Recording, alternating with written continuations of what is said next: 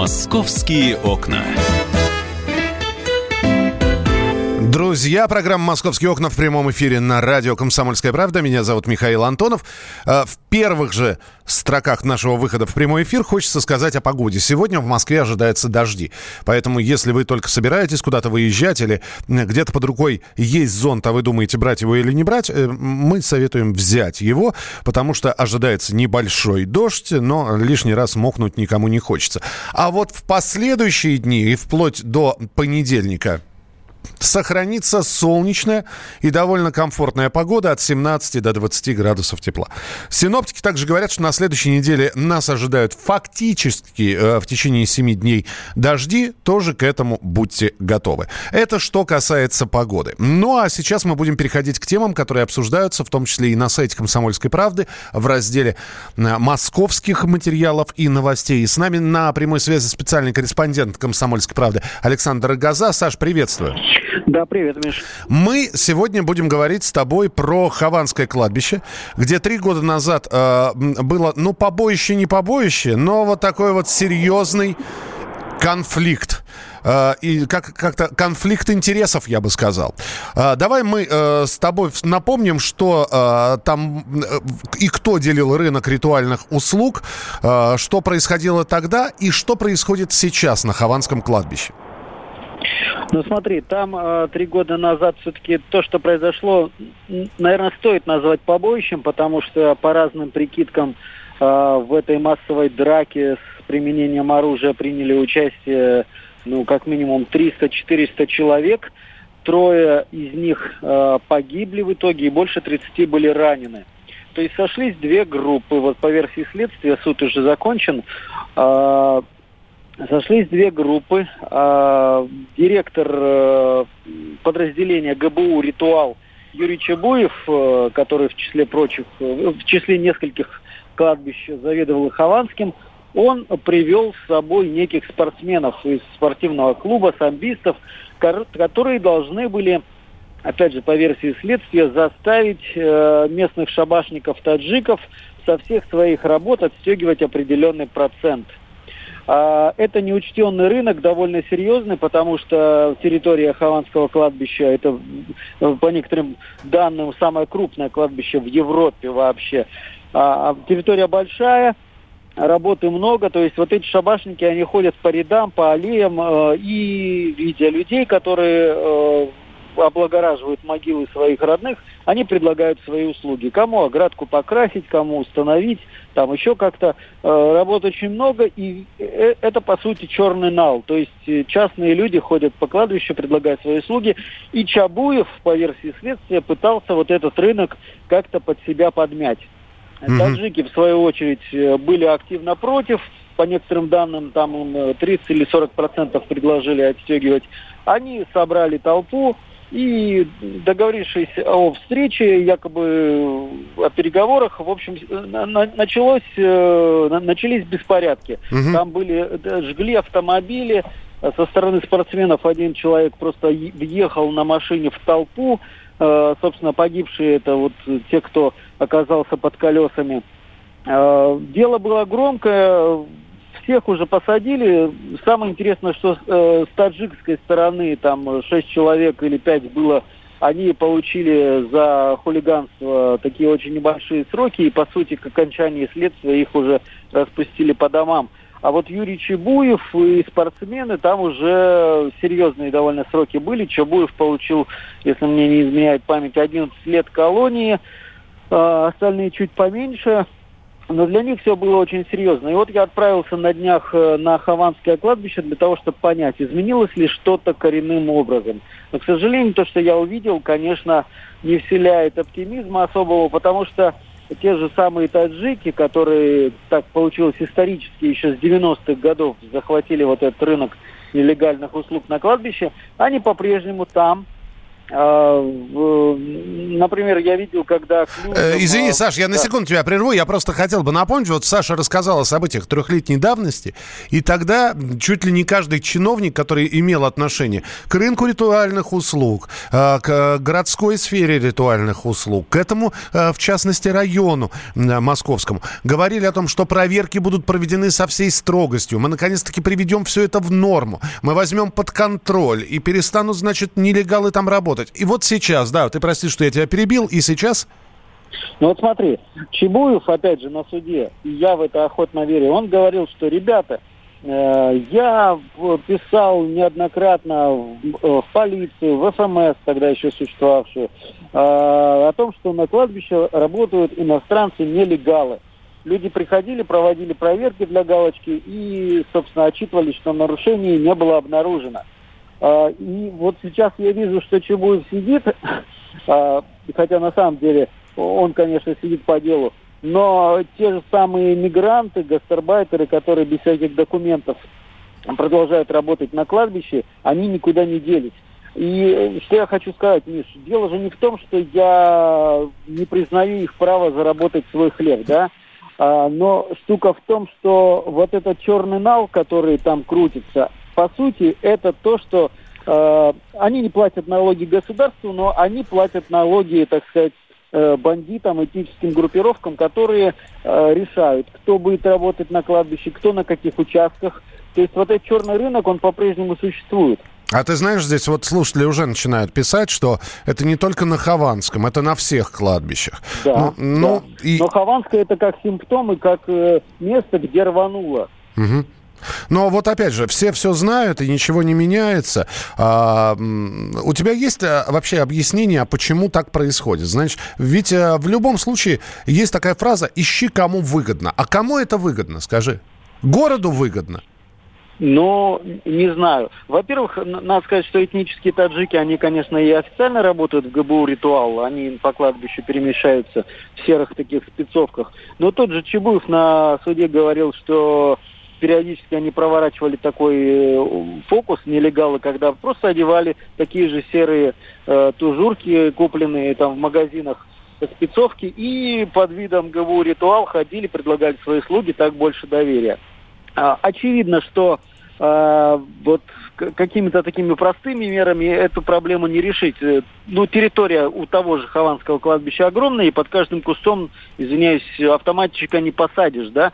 То есть как не допускать на такую огромную территорию людей, которые вроде как просто ходят. Но я уверен, что все это взаимосвязано, потому что я вот ходил, несколько часов бродил по кладбищу, и я видел, что с этими людьми, которые ходят не в форме, которые просто в гражданской какой-то одежде ходят и предлагают свои услуги, с ними здороваются даже охранники. Это говорит о том, что они друг друга прекрасно знают, и на этом низовом уровне всем давно известно, почему как бы люди, которые над ними стоят, не пытаются навести порядок. Для меня это большой вопрос. А, самое главное, что как только начинаются проверки, этих людей кто-то очень быстро предупреждает. И по кустам они, конечно, не прячутся. Они просто за час до начала проверки или в тот день, когда проходит проверка, туда не приезжают на это кладбище. Ну, ну да, да, да. И причем это сезонная для них работа, то есть там сотни таджиков, которые каждый год по весне в мае приезжают Э, работать на Хованском кладбище, опять же, без всякого трудоустройства, без всяких выплат налогов. А осенью, когда начинаются дожди и работы уже невозможно проводить, они возвращаются домой. Вот такая хорошая у ребят работа. Подожди, а самый главный сезон это э, лето, да? Насколько ну, когда, когда тепло, и можно на участках, э, на могилах проводить какие-то работы капитальные. А Там зи... установка э, памятников, оградок, и это самое денежное, конечно. Угу. Ну, а просто я знаю, что, в общем-то, этот бизнес не прекращается и зимой, просто спрос, видимо, зимой намного меньше, хотя я не, не понимаю сезонного всплеска. Ну, наверное, нет, хотя ты прав. Вот э, в то же время, если я э, сам собираюсь в эти выходные поехать на кладбище к родителям, и, ну, мне ничего менять не надо, но хотя я вижу, что действительно очень многие именно в летний сезон там обновляют, подновляют. Э... Но это самые денежные работы, установка памятников, то есть когда земля сухая, лучше всего это делать, потому что тяжелые конструкции. Э, слушай, ну спасибо тебе большое. Я думаю, что все подробности можно прочитать на сайте «Комсомольской правды». Э, Александр Рогоза был у нас э, в эфире на в программе «Московские окна». Можете заходить, можно комментировать э, на сайте «Комсомольской правды», можно нам присылать сообщение 8967 200 ровно 9702. Так, э, московское метро устроит к своему дню рождения парад поездов. Я напомню, что и сегодня день рождения у московского метрополитена, поэтому если будете сегодня спускаться в столичную подземку, можете увидеть действительно ретро-поезда. Более 16 тысяч километров километров теплосетей Москвы подготовят к отопительному сезону. Собственно говоря, их уже начинают подготавливать, и в отдельных районах Москвы уже начались те самые сезонные отключения горячего водоснабжения. Э, ознакомиться с этим а, списком можно на сайте э, мост.ру. Заходите, смотрите, ищите свой дом. Ну и на сайте «Комсомольской правды» также. Э, можно это все увидеть. 13 по счету акция «Ночи в музее» пройдет с 18 на 19 мая. Москвичей ждут более 350 экскурсий, мастер-классов, лекций, выставок, концертов и прочее, прочее, прочее. Каждое путешествие по экспозиции, а будут работать специалисты специально обученные экскурсоводы, займет около получаса, без учета времени, который, собственно, вы сами можете потратить, проводя в этом музее уже без э, экскурсовода, просто обход э, залов. Поэтому, если собираетесь участвовать, опять же, полный список музеев, которые собираются принимать участие в ночи музеев с 18 на 19 мая, можно найти на сайте «Комсомольской правды». Мы продолжим через несколько минут. «Московские окна».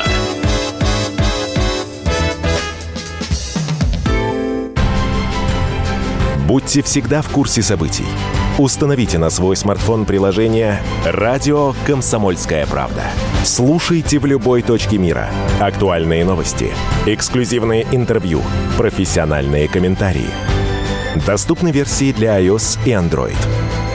«Радио Комсомольская правда». В вашем мобильном.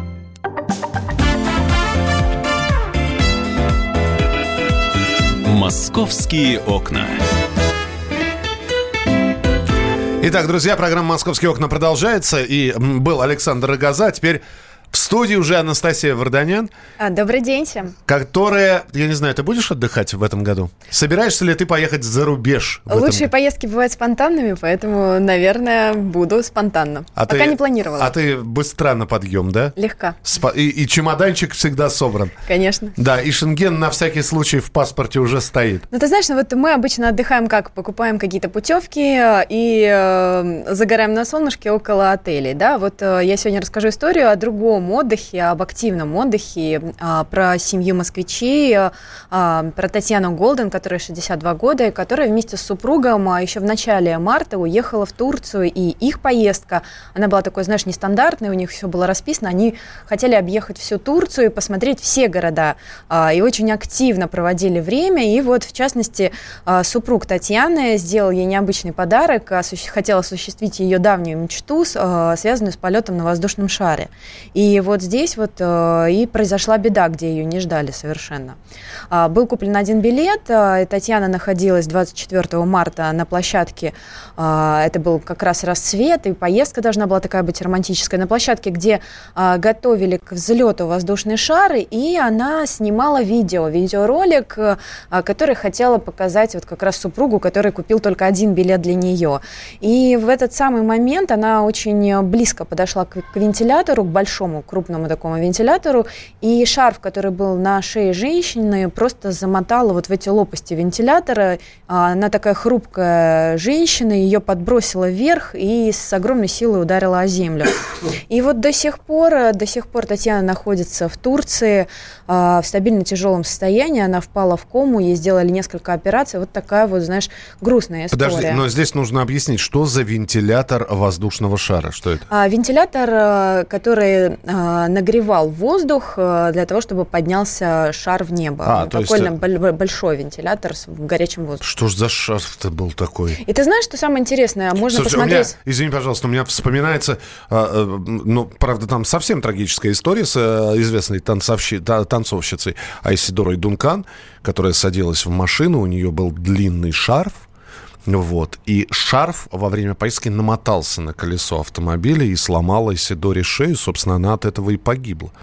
То есть э, вот ну, слава богу, Татьяна жива, но мы здесь говорим о том, что вот э, наша россиянка находится в тяжелом состоянии. До сих пор не решен никаким образом вопрос с транспортировкой. Рядом с ней в Турции находится муж, ее ребенок. И вот, к сожалению, компания, в которой Татьяна купила этот самый билет, она очень э, халатно отнеслась э, к к выполнению обязанностей да, по возмещению ущерба, и всего-навсего 5000 евро ей было предоставлено, когда как лечение в этой коммерческой клинике а, каждый день обходится семье в 550 евро. Подожди, э, значит, э, семья поехала на отдых, они, они застраховались? Да, у нее есть обычная стандартная туристическая страховка, и э, ее лимит на, для большинства стран, в которые мы едем, там, за исключением Японии и США, составляет 30 тысяч евро. Но всегда можно взять дополнительную страховку. А, дополнительную страховку она не брала. А, здесь речь идет о стандартной страховке, лимит которой 30 тысяч евро, и он уже исчерпан. То есть сейчас семья в очень тяжелом финансовом положении находится. А что в таких случаях делает? Мне просто интересно. Вмешивается наше консульство? Мы или... очень надеемся, что после того, как э, история так э, придана глазке, да, о том, как после того, как э, много сейчас людей переживает за судьбу Татьяны, которая до сих пор в этой Турции находится, все-таки наши власти примут решение о бесплатной ее транспортировке в Россию. Мы знаем, что ждут ее в ней из Клифосовского а, после тяжелой травмы. Вот мы вчера общались, кстати, с ее подругой, которая в Москве находится, да, а, она рассказывает о том, что что до сих пор а, часть э, тела а, полностью парализована, не восстановлена речь, то есть состояние тяжелое. Ну вот давайте мы услышим как раз подругу э, Татьяны, которая э, пострадала во время вот этой вот экскурсии из воздушного шара в Турции. Вот что подруга рассказывает шарф засосала в мощный вентилятор и рывком ее ударила головой о камни, о каменную поверхность все это метрах пяти от э, вентилятора и от э, тепловых пушек, которыми надувают. Муж ждал-ждал, не дождался ее, и к нему подошли представители этой компании воздушных шаров, которая называется И э, сказали, что с ней произошел несчастный случай, она в больнице. Ее доставили в больницу города Невшехир. Была одно время в университетской больнице города Кайсери. Там ей делали трахеостомию э, для того, чтобы трахею ввести зонд для искусственной вентиляции легких.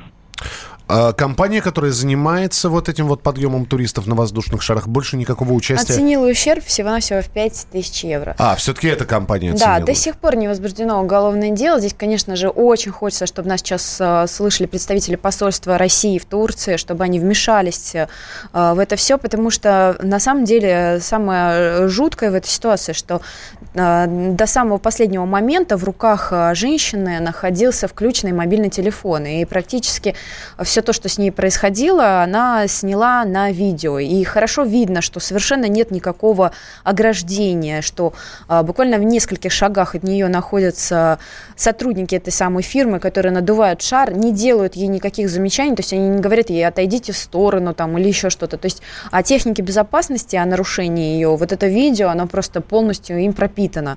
При этом, ну, повторюсь, до сих пор никаких мер турецкая полиция не предприняла для того, чтобы каким-то хотя бы образом наказать виновных, чтобы подобные случаи не повторялись.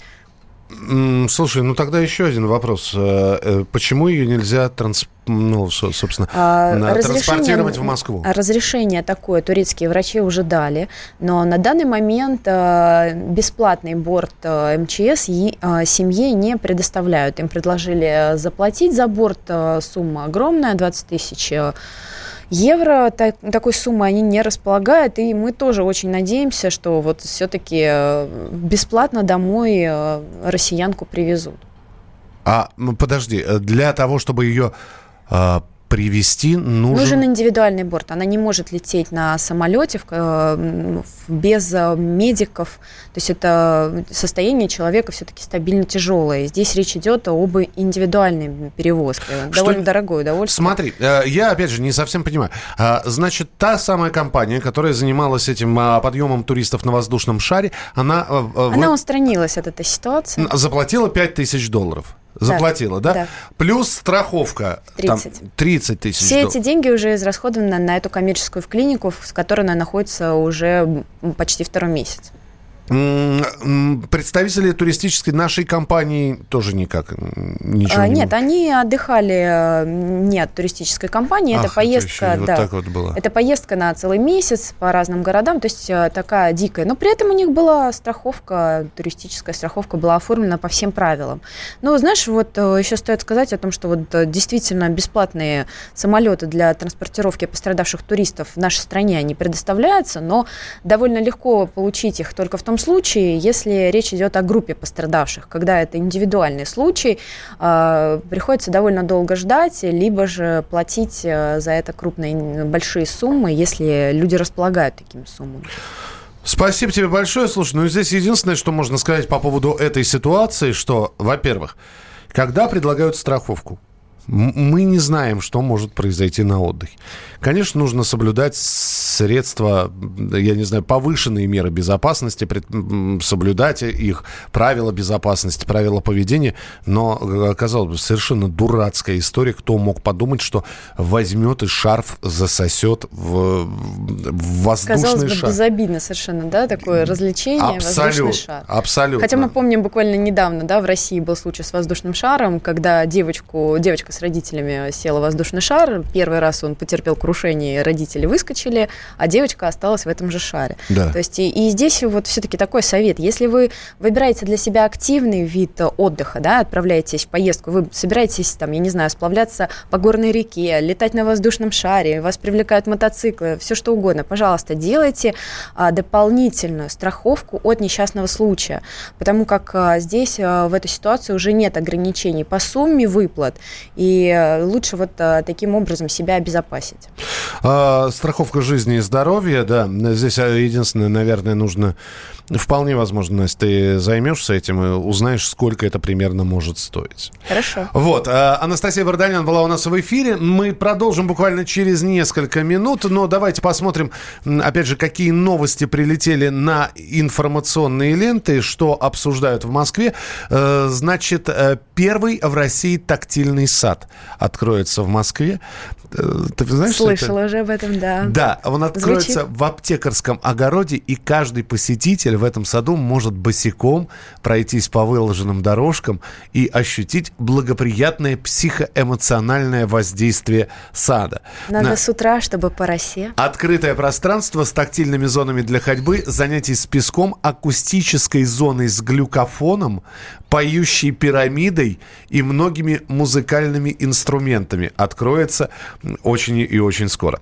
Для э, каршеринга и э, велокаршеринга в Москве э, будет специально использовано приложение, единое приложение причем. Вот, э, вполне возможно, оно появится к этому летнему сезону, если все будет хорошо.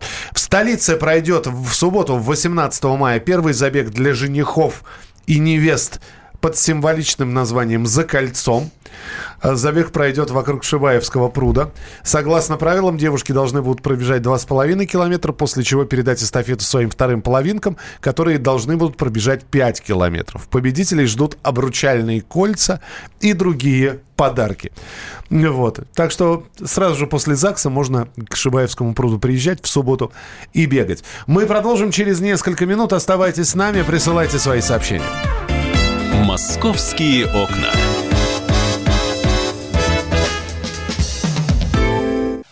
Товарищ адвокат! Адвокат! Спокойно, спокойно. Народного адвоката Леонида Альшанского хватит на всех. Юридические консультации в прямом эфире. Слушайте и звоните по субботам с 16 часов по московскому времени.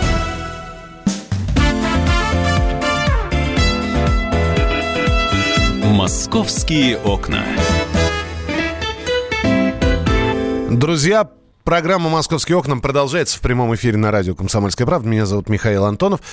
Вот э, мы все имеем пароли для электронной почты, для э, входа э, в аккаунт игровой какой-нибудь, для э, сайта госуслуг и прочее, прочее. Кто-то пользуется одним паролем для всех сайтов, кто-то для разных заходов разные пароли. И вот казалось бы, что мы придумываем сложные словосочетания, цифр, букв и защищены. Да нифига мы не защищены. Вот, пожалуйста, мы вам рассказывали про Мерседес, который был взят в каршеринге, э, взят э, юным водителем, потому что его даже молодым язык не поворачивается назвать. И э, этот Мерседес, э, значит, э, сбил человека. Э, не, вернее, не, не, не сбил, он влетел в Hyundai Solaris на Воробьевых горах, и 22-летний водитель легковушки погиб. Вот, э, а принимал участие в, в этой аварии 19-летний внук экс-директора «АвтоВАЗа» Егор Ляченков. Так вот, выяснилось, что Егор, оказывается, машину в каршеринге э, получил не на свое имя, а на имя 24-летней москвички. Девушку обвинили, что она предоставила 19-летнему водителю возможность взять в аренду каршеринговый внедорожник «Мерседес», э, на котором он влетел в машину и убил другого человека. Э, потому что у Егора не было водительских прав. Вот сейчас девушка пытается доказать, что у нее похитили данные. Как такое возможно? Возможно ли это каким-то юридическим образом доказать? Вот с нами на прямой связи Софья Рубаская, адвокат. Э, Софья, здравствуйте. Здравствуйте. Девушка говорит, что ее данные похитили. Вот, э, она даже не заводила в компании в каршеринговый аккаунт, но брала в кредит телефон, и вполне возможно ее данные, в том числе паспортные, каким-то образом оказались в руках мошенников. Доказать то, что это так на самом деле, можно или нет? На самом деле я вообще не понимаю, зачем это доказывать, когда здесь все э, вполне очевидно, что э, достать э, паспортные данные вполне реально для на любого человека, э, так же как и найти фотографию. Да, сейчас соцсети и распространение оно достаточно такое широкое. А, я считаю, что в данной ситуации все-таки надо, э, должны нести какую-то ответственность каршеринговой компании, потому что э, они э, создали более легкие условия, э, которые именно провоцируют для э, создания каких-то противоправных действий, а именно нарушений. А, именно а, эти легкие условия, как раз-таки а, создание таких легких условий, они, создавая такие условия, они как раз-таки набирают себе побольше клиентов, но в то же время клиенты лишены безопасности своей. Угу. Я считаю, что ответственность должны нести каршеринговые компании. А, да, да, но они... Ага, извините, пожалуйста. Во-первых, у них есть служба безопасности. Если они не проверили данную информацию, то, естественно, они несут ответственность. И они должны доказывать, э, что они сделали для того, чтобы подтвердить э, данные данного человека паспортные данные и вот э, и, иную, иную информацию. Вот. А что касается э, данных моментов, да, то, что касается паспортных данных, конечно, это можно доказать, но опять-таки я не могу понять, почему это должен доказать человек, который фактически является потерпевшим от э, действий иных лиц. Ну, потому Она что со стороны каршеринга есть, э, собственно, позиция такая. Нам были предоставлены документы. Э, мы, э, согласно этим документам, а посмотрели, что водитель имеет водительское удостоверение и предоставили автомобиль. То есть их слово против слова девушки, которая говорит... Это... Конечно. Да. Но здесь а, надо еще а, рассматривать другой вопрос. А, они, у них есть служба безопасности, которые должны проверить эту информацию. Значит, они и несут эту ответственность они должны доказывать, что информацию действительно они подтвердили, и эта девушка э, оказалась именно тем человеком, если она оказалась. Если они, э, если сейчас она докажет э, обратное, что действительно э, она как бы не имела отношения к данным действиям, то, естественно, все и моральный вред, и материальный, который она понесла, э, должны, должна понести кошеринговая компания, а именно э, те сотрудники, которые фактически повлекли а, именно нарушение прав гражданина. Понятно, Софья. Спасибо большое. Софья Рубаская, адвокат, с нами была на прямой связи. И в эфире появляется председатель экспертного совета по безопасности и взаимоотношениям граждан с правоохранительными ведомствами Антон Цветков. Антон, я вас приветствую. Здравствуйте. Да. Вот день. мы говорим про систему каршеринга. Надо что-то в ней менять. Как человек может подтвердить, что это именно он предоставил документы, именно он хочет взять машину? Предлагают установить камеры, а, предлагают ввести там, я не знаю, телометрию, дактилоскопию. А, я, вопрос самый... Анализ крови можно еще. Анализ крови, причем ге, сразу генетический, знаете, да. с ДНК там. Вопрос, я... а зачем, для чего? Вот. А вот чтобы не было таких случаев, когда по чужим подложным документам, которые оказываются в руках у мошенников, 19-летний пацан, по-другому ему не назовешь, без водительского удостоверения получает по документам 24-летней москвички Мерседес, садится на него, э, влетает в аварию, и в которой погибает совершенно ни в чем не виновный человек. Смотрите, давайте четко мы э, разделим несколько вещей, да система идентификации э, водителя в первую очередь важна для транспортной компании, потому что они должны понимать, кому они дают транспортное средство. Что касается э, любого хулигана с правами или без прав, он может угнать автомобиль, он может сесть в любой автомобиль знакомого ему человека, да, и мы с вами это можем регулировать только сотрудниками госавтоинспекции, которые, к сожалению, с улицы наших городов пропали, угу. да, и поэтому люди не боятся ездить без прав или пьяными за рулем, потому что, ну вот вы вспомните, вот э, спросите у радиослушателей, которые ездят за рулем, я сам езжу на машине, да, когда их последний раз останавливали для того, чтобы просто даже посмотреть, человек пьяный, не пьяный за рулем, есть, нет у него водительского удостоверения. Практически этого нет э, установлены камеры. Камеры, естественно, собирают денег с водителей намного больше, чем сотрудники госавтоинспекции. У госавтоинспекции растут показатели а, по составленным а, штрафам, да, по протоколу, по которому штрафы. Но а, реально работы э, этой нет. Каршеринг э, на самом деле э, играет достаточно неплохую роль в жизни города. Многие люди, которые не имеют автомобиль, они имеют возможность взять его там на несколько часов. Многие даже сейчас продают автомобили, потому что понимают, что можно воспользоваться при необходимости такси или каршерингом. И усложнять жизнь простым гражданам добропорядочно гражданам, которые постоянно пользуются автомобилем таким, я бы не стал. Второй вопрос, что, конечно, наверное, процедуру э, регистрации в системе каршеринга э, необходимо еще раз продумать, еще раз проанализировать. Но в первую очередь эта ответственность должна быть самой каршеринговой компании. Да? То есть мы не должны сейчас регулировать, каким образом они это будут делать.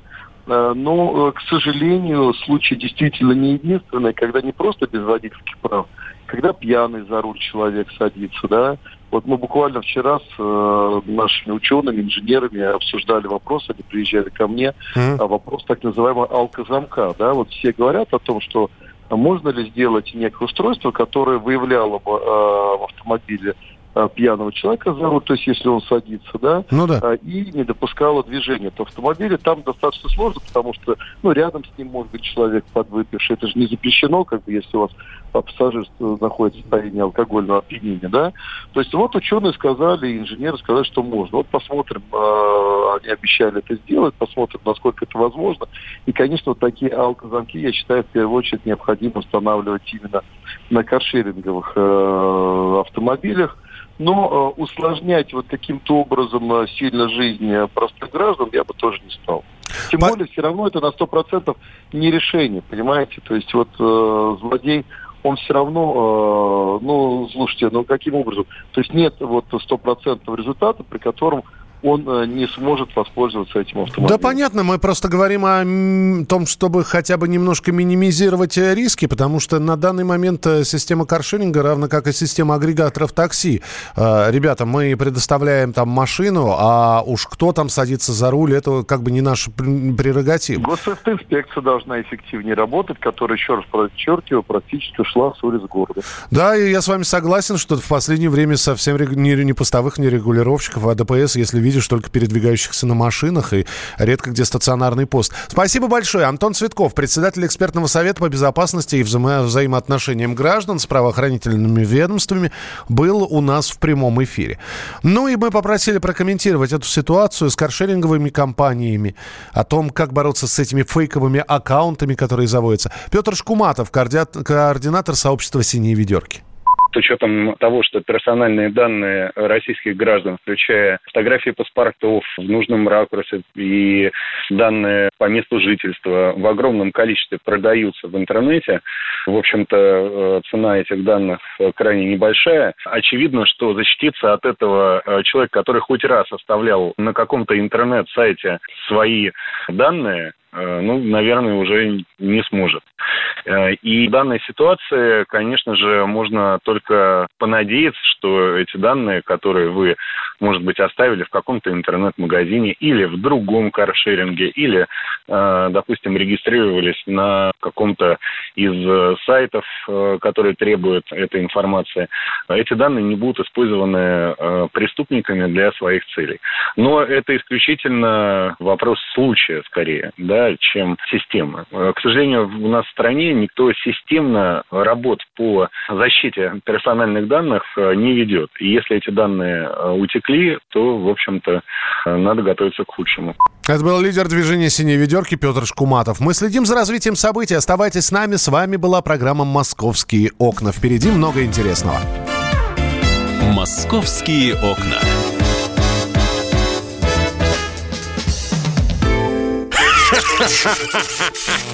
Машина времени! Она работает! Док, а ты уверен? Да! Посмотри сам! Но, док, это же просто радиоприемник. А чего ты ждал? Давай, включай дежавю! Вперед! В прошлое! Ностальгический удар от Михаила Антонова. Воспоминания о том, что мы бережно храним в памяти. Программа «Дежавю» по будням с 11 вечера в прямом эфире радио «Комсомольская правда».